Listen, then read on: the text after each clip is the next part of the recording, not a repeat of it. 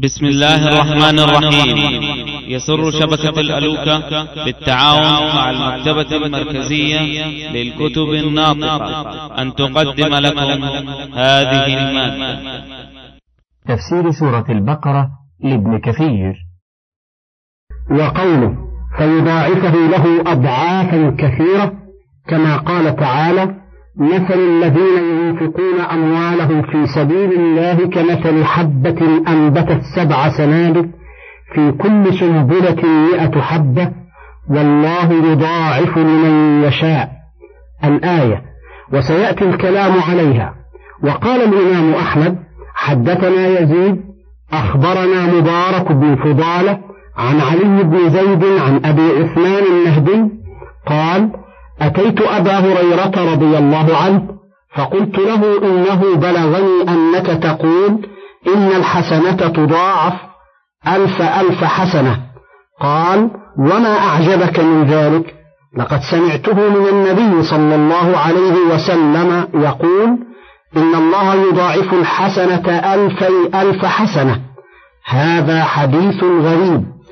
وعلي بن زيد ابن جدعان عنده مناكير، لكن رواه ابن أبي حاتم من وجه آخر، فقال: حدثنا أبو خلاد سليمان بن خلاد المؤدب، حدثنا يونس بن محمد المؤدب، حدثنا محمد بن عقبة الرفاعي عن زياد الحصاص عن أبي عثمان النهدي قال: لم يكن أحد أكثر مجالسة لأبي هريرة مني، فقدم قبلي حاجا، قال: وقدمت بعده، فإذا أهل البصرة يأثرون عنه أنه قال: سمعت رسول الله صلى الله عليه وسلم يقول: إن الله يضاعف الحسنة 1000 حسنة، فقلت: ويحكم، والله ما كان أحد أكثر مجالسة لأبي هريرة مني،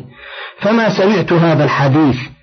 قال: فتحملت أريد أن ألحقه فوجدته قد انطلق حاجة، فانطلقت إلى الحج أن ألقاه في هذا الحديث فلقيته بهذا، فقلت: يا أبا هريرة، ما حديث سمعت أهل البصرة يأثرون عنك؟ قال: ما هو؟ قلت: زعموا أنك تقول إن الله يضاعف الحسنة 1000 حسنة. قال: يا أبا عثمان، وما تعجب من ذا؟ والله يقول: من ذا الذي يقرض الله قرضا حسنا فيضاعفه له أضعافا كثيرة، ويقول: وما متاع الحياة الدنيا في الآخرة إلا قليل. والذي نفسي بيده لقد سمعت رسول الله صلى الله عليه وسلم يقول: إن الله يضاعف الحسنة 1000 حسنة. وفي معنى هذا الحديث ما رواه الترمذي وغيره من طريق عمرو بن دينار عن سالم عن عبد الله بن عمر بن الخطاب أن رسول الله صلى الله عليه وسلم قال: من دخل سوقا من الأسواق فقال: لا إله إلا الله وحده لا شريك له، له الملك وله الحمد وهو على كل شيء قدير، كتب الله له 1000 حسنة ومحى عنه 1000 سيئة، الحديث. وقال ابن أبي حاتم: حدثنا أبو زرعة، حدثنا إسماعيل بن إبراهيم ابن بسام، حدثنا أبو إسماعيل المؤدب عن عيسى ابن المسيب عن نافع عن ابن عمر قال: لما نزلت: مثل الذين ينفقون أموالهم في سبيل الله كمثل حبة أنبتت 7 سنابل إلى آخرها، فقال رسول الله صلى الله عليه وسلم: رب زد أمتي، فنزلت: من ذا الذي يقرض الله قرضا حسنا فيضاعفه له أضعافا كثيرة. قال: رب زد أمتي، فنزلت: إنما يوفى الصابرون أجرهم بغير حساب.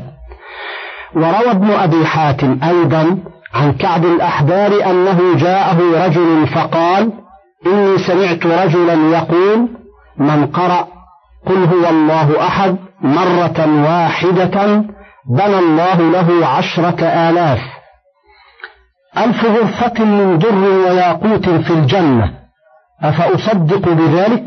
قال نعم. أو عجبت من ذلك؟ قال نعم. 20,000 و30,000 وما لا يحصي ذلك إلا الله. ثم قرأ: من ذا الذي يقرض الله قرضا حسنا فيضاعفه له أضعافا كثيرة، فالكثير من الله لا يحصى. وقوله والله يقبض ويبسط، أي أنفقوا ولا تبالوا، فالله هو الرزاق يضيق على من يشاء من عباده في الرزق ويوسعه على آخرين، له الحكمة البالغة في ذلك، وإليه ترجعون أي يوم القيامة. ألم تر إلى الملأ من بني إسرائيل من بعد موسى إذ قالوا لنبي له ابعث لنا ملكا نقاتل في سبيل الله، قال هل عسيتم إن كتب عليكم القتال ألا تقاتلوا، قالوا وما لنا ألا نقاتل في سبيل الله وقد أخرجنا من ديارنا وأبنائنا، فلما كتب عليهم القتال تولوا إلا قليلا منهم، والله عليم بالظالمين.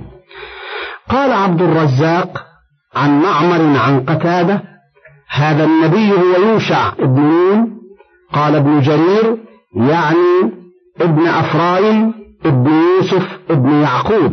وهذا القول بعيد، لأن هذا كان بعد موسى بدهر طويل، وكان ذلك في زمان داود عليه السلام كما هو مصرح به في القصة، وقد كان بين داود وموسى ما ينيف عن 1000 سنة والله أعلم. وقال السدي هو شمعين، وقال مجاهد هو شمويل عليه السلام، وكذا قال محمد بن إسحاق عن وهب بن منبه وهو شمويل ابن بالي ابن علقمة ابن ترخام ابن اليهد ابن بهرب ابن علقمة ابن ياجب ابن عمرصة ابن عزرية ابن صفية ابن علقمة ابن أبي ياشف ابن قارون ابن يسهر ابن قاهث ابن لاوي ابن يعقوب ابن إسحاق ابن إبراهيم الخليل عليه السلام. وقال وهب بن منبه وغيره: كان بني إسرائيل بعد موسى عليه السلام على طريق الاستقامة مدة من الزمان، ثم أحدثوا الأحداث وعبد بعضهم الأصنام، ولم يزل بين أظهرهم من الأنبياء من يأمرهم بالمعروف وينهاهم عن المنكر ويقيمهم على منهج التوراة، إلى أن فعلوا ما فعلوا، فسلط الله عليهم أعداءهم فقتلوا منهم مقتلة عظيمة، وأسروا خلقا كثيرا، وأخذوا منهم بلادا كثيرة، ولم يكن أحد يقاتلهم إلا غلبوه. وذلك أنهم كان عندهم التوراة والتابوت الذي كان في قديم الزمان، وكان ذلك موروثا لخلفهم عن سلفهم إلى موسى الكريم عليه الصلاة والسلام، فلم يزل بهم تماديهم على الضلال حتى استلبه منهم بعض الملوك في بعض الحروب، وأخذ التوراة من أيديهم، ولم يبق من يحفظها فيهم إلا القليل، وانقطعت النبوة من أسباطهم، ولم يبق من سبط لاوي الذي يكون فيه الأنبياء إلا امرأة حامل من بعلها، وقد قتل، فأخذوها فحبسوها في بيت واحتفظوا بها لعل الله يرزقها غلاما يكون نبيا لهم، ولم تزل المرأة تدعو الله عز وجل أن يرزقها غلاما، فسمع الله لها ووهبها غلاما فسمته شمويل، أي سمع الله دعائي. ومنهم من يقول شمعين وهو بمعناه، فشب ذلك الغلام ونشأ فيه، وأنبته الله نباتا حسنا، فلما بلغ سن الأنبياء أوحى الله إليه وأمره بالدعوة إليه وتوحيده، فدعا بني إسرائيل فطلبوا منه أن يقيم لهم ملكا يقاتلون معه أعداءهم، وكان الملك أيضا قد داد فيهم، فقال لهم النبي: فهل عسيتم إن أقام الله لكم ملكا ألا تقاتلوا وتفوا بما التزمتم من القتال معه. قالوا وما لنا ألا نقاتل في سبيل الله وقد أخرجنا من ديارنا وأبنائنا، أي وقد أخذت منا البلاد وسبيت الأولاد. قال الله تعالى فلما كتب عليهم القتال تولوا إلا قليلا منهم والله عليم بالظالمين، أي ما وفوا بما وعدوا بل نكل عن الجهاد أكثرهم والله عليم بهم. وقال لهم نبيهم إن الله قد بعث لكم طالوت ملكا. قالوا أنا يكون له الملك علينا ونحن أحق بالملك منه ولم يؤت سعة من المال.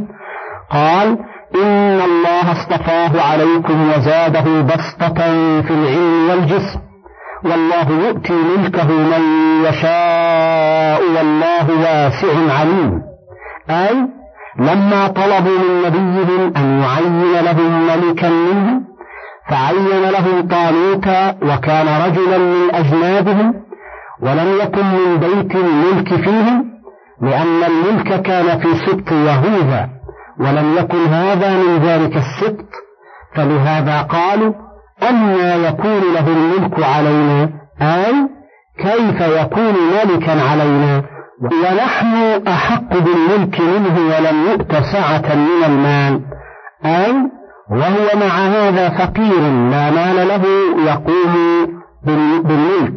وقد ذكر بعضهم أنه كان سقاء وقيل دباغا، وهذا اعتراض منهم على نبيهم وتعنت، وكان الأولى به طاعة وقول معروف. ثم قد أجابهم النبي قائلا إن الله اصطفاه عليكم، أي اختاره لكم من بينكم والله أعلم به منكم. يقول لست أنا الذي عينته من تلقاء نفسي بل الله أمرني به لما طلبتم مني ذلك. وزاده بسطة في العلم والجسم، أي وهو مع هذا أعلم منكم وأنبل وأشكل منكم وأشد قوة وصبرا في الحرب ومعرفة بها، أي أتم علما وقامة منكم. ومنها هنا ينبغي أن يكون الملك ذا علم وشكل حسن وقوة شديدة في بدنه ونفسه.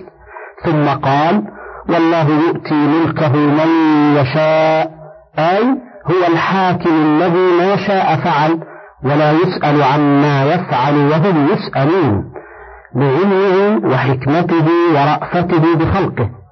ولهذا قال والله واسع عليم، أي هو واسع الفضل يختص برحمته من يشاء، عليم بمن يستحق الملك ممن لا يستحقه. وقال لهم نبيهم إن آية ملكه أن يأتيكم التابوت فيه سكينة من ربكم وبقية مما ترك آل موسى وآل هارون تحمله الملائكة إن في ذلك لآية لكم إن كنتم مؤمنين. يقول لهم نبيهم إن علامة بركة ملك طالوت عليكم أن يرد الله عليكم التابوت الذي كان أخذ منكم فيه سكينة من ربكم، قيل معناه فيه وقار وجلالة. قال عبد الرزاق عن معمر عن قتادة فيه سكينة أي وقار، وقال الربيع رحمة. وكذا روي عن العوفي عن ابن عباس، وقال ابن ذريج سألت عطاء عن قوله فيه سكينة من ربكم، قال ما تعرفون من آيات الله فتسكنون إليه. وكذا قال الحسن البصري. وقيل السكينة قسط من ذهب كانت تبسل فيه قلوب الأنبياء، أعطاها الله موسى عليه السلام فوضع فيها الألواح. ورواه السدي عن أبي مالك عن ابن عباس، وقال سفيان الثوري عن سلمة ابن كهيل عن أبي الأحوص عن علي قال السكينة لها وجه كوجه الإنسان ثم هي روح هفافة. وقال ابن جرير حدثني مثنى حدثنا أبو داود حدثنا شعبة وحماد بن سلمة وأبو الأحوص كلهم عن سماك عن خالد بن عرعرة عن علي قال: السكينة ريح خزوج ولها رأسان، وقال مجاهد: لها جناحان وذنب. وقال محمد بن إسحاق عن وهب بن منبه: السكينة رأس هرة ميتة إذا صرخت في التابوت بصراخ هر أيقنوا بالنصر، وجاءهم الفتح. وقال عبد الرزاق: أخبرنا بكار بن عبد الله أنه سمع وهب بن منبه يقول: السكينة روح من الله تتكلم إذا اختلفوا في شيء، تكلموا فتخبرهم ببيان ما يريدون. وقوله: وبقية مما ترك آل موسى وآل هارون، قال ابن جرير: أخبرنا ابن مثنى حدثنا أبو الوليد حدثنا حماد عن داود بن أبي هند عن عكرمة عن ابن عباس في هذه الآية. وبقية مما ترك آل موسى وآل هارون، قال: عصاه ورضراض الألواح.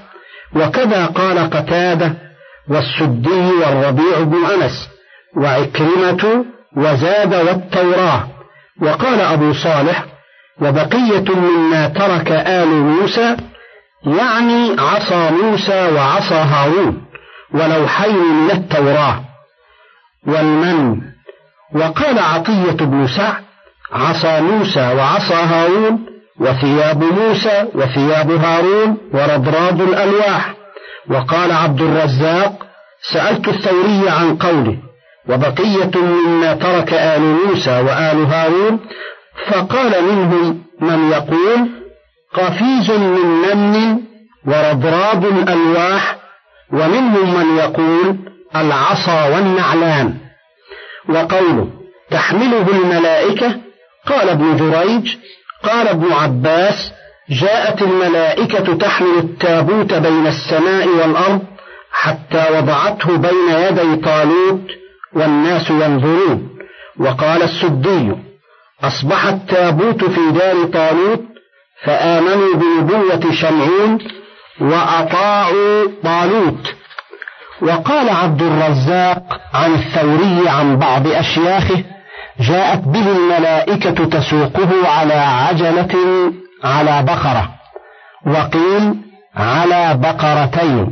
وذكر غيره أن التابوت كان بأريحة، وكان المشركون لما أخذوه وضعوه في بيت آلهتهم تحت صنمهم الكبير، فأصبح التابوت على رأس الصنم فأنزلوه فوضعوه تحته فأصبح كذلك، فسمروه تحته فأصبح الصنم مكسور القوائم ملقا بعيدا، فعلموا أن هذا أمر من الله لا قدر لهم به، فأخرجوا التابوت من بلدهم فوضعوه في بعض القرى، فأصاب أهلها داء في رقابهم، فأمرتهم جارية من سبي بني إسرائيل أن يردوا إلى بني إسرائيل حتى يخلصوا من هذا الداء، فحملوه على بقرتين فسارتا به لا يقربه أحد إلا مات، حتى اقتربتا من بلد بني إسرائيل فكسرتا النيرين ورجعتا، وجاء بني إسرائيل فأخذوه، فقيل إنه تسلمه داود عليه السلام، وإنه لما قام إليهما خجل من فرحه بذلك. وقيل شابان منهم، فالله أعلم. وقيل كان التابوت بقرية من قرى فلسطين يقال لها أزدوه. وقوله: إن في ذلك لآية لكم، أي على صدقي فيما جئتكم به من النبوة وفيما أمرتكم به من طاعة طالوت، إن كنتم مؤمنين، أي بالله واليوم الآخر. فلما فصل طالوت بالجنود قال: إن الله مبتليكم بنهر فمن شرب منه فليس مني، ومن لم يطعمه فإنه مني إلا من اغترف غرفة بيده فشربوا منه إلا قليلا منهم، فلما جاوزه هو والذين آمنوا معه قالوا لا طاقة لنا اليوم بجالوت وجنوده. قال الذين يظنون أنهم ملاقو الله كم من فئة قليلة غلبت فئة كثيرة بإذن الله والله مع الصابرين.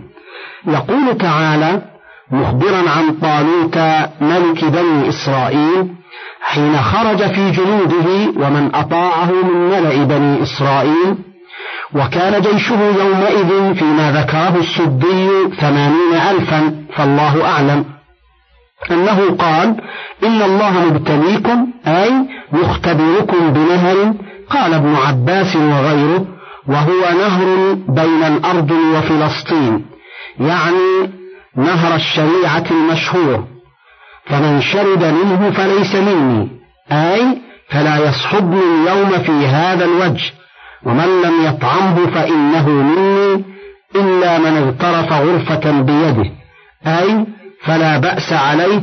قال الله تعالى فشربوا منه إلا قليلا منهم. قال ابن جريج قال ابن عباس من اغترف منه بيده روى ومن شرب منه لم يروى. وكذا رواه السدي عن أبي مالك عن ابن عباس، وكذا قال قتادة وابن شوذب. وقال السدي كان الجيش 80,000 فشرب منه 76,000 وتبقى معه 4,000 كذا قال.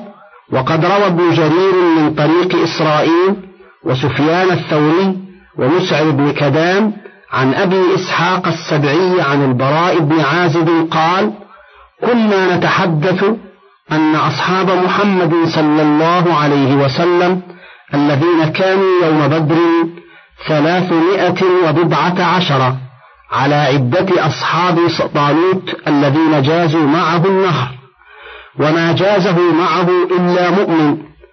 ورواه البخاري عن عبد الله بن رجاء عن إسرائيل بن يونس عن أبي إسحاق عن جده عن البراء بنحوه، ولهذا قال تعالى فلما جاوزه هو والذين آمنوا معه قالوا لا طاقة لنا اليوم بجالوت وجنوده، أي استقلوا أنفسهم عن لقاء عدوهم لكثرتهم، فشجعهم علماؤهم العالمون بأن وعد الله حق، فإن النصر من عند الله ليس عن كثرة عدد ولا عدد.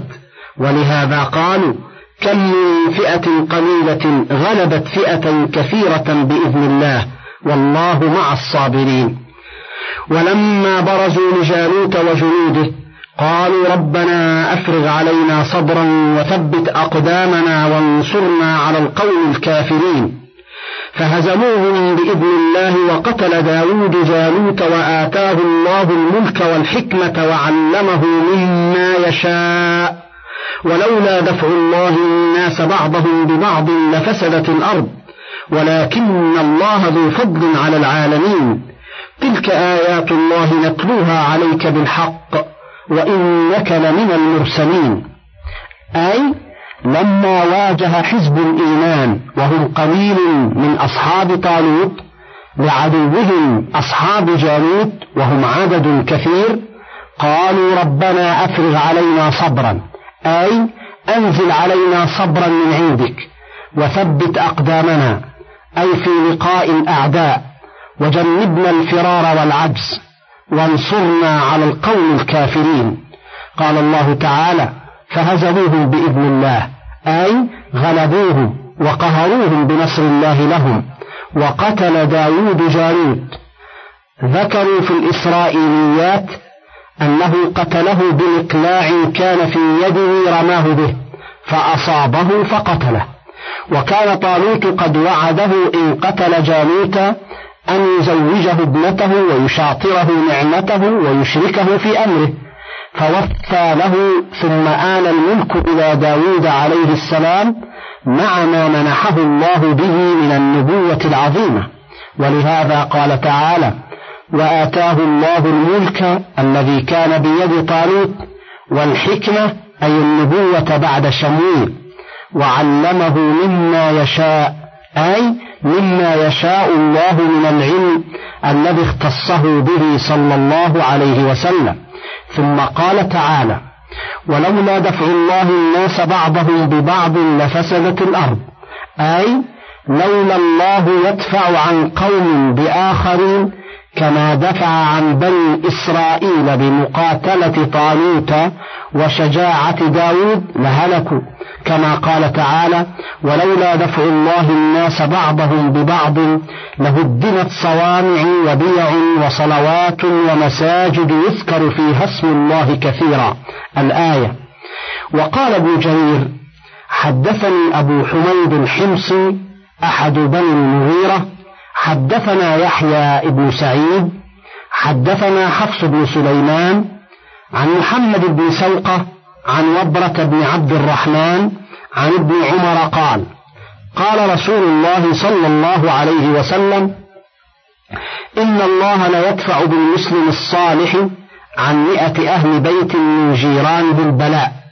ثم قرأ ابن عمر: ولولا دفع الله الناس بعضهم ببعض لفسدت الأرض.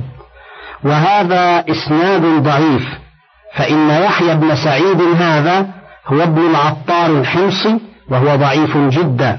ثم قال ابن جرير: حدثنا أبو حميد الحمصي، حدثنا يحيى بن سعيد، حدثنا عثمان بن عبد الرحمن عن محمد بن المنكدر عن جابر بن عبد الله قال: قال رسول الله صلى الله عليه وسلم: إن الله ليصلح بصلاح الرجل المسلم ولده وولد ولده وأهل دويرته ودويرات حوله، ولا يزالون في حفظ الله عز وجل ما دام فيهم. وهذا أيضا غريب ضعيف لما تقدم أيضا. وقال أبو بكر بن مردويه: حدثنا محمد بن أحمد بن إبراهيم، حدثنا علي بن إسماعيل بن حماد، أخبرنا أحمد بن محمد بن يحيى بن سعيد، أخبرنا زيد بن الحباب، حدثنا حماد بن زيد عن أيوب عن أبي قلابة عن أبي السمان عن ثوبان رفع الحديث قال: لا يزال فيكم 7 بهم تنصرون وبهم تمترون وبهم ترزقون حتى يأتي أمر الله. وقال ابن مردويه أيضا: وحدثنا محمد بن أحمد، حدثنا محمد بن جرير بن يزيد، حدثنا أبو معاذ نهار بن معاذ ابن عثمان الليثي، أخبرنا زيد بن الحباب، أخبرني عمر البزار عن عنبسة الخواص عن قتادة عن أبي قلابة عن أبي الأشعث الصنعاني عن عبادة بن الصامت قال: قال رسول الله صلى الله عليه وسلم: الأبدال في أمتي 30، بهم ترزقون وبهم تمترون وبهم تنصرون.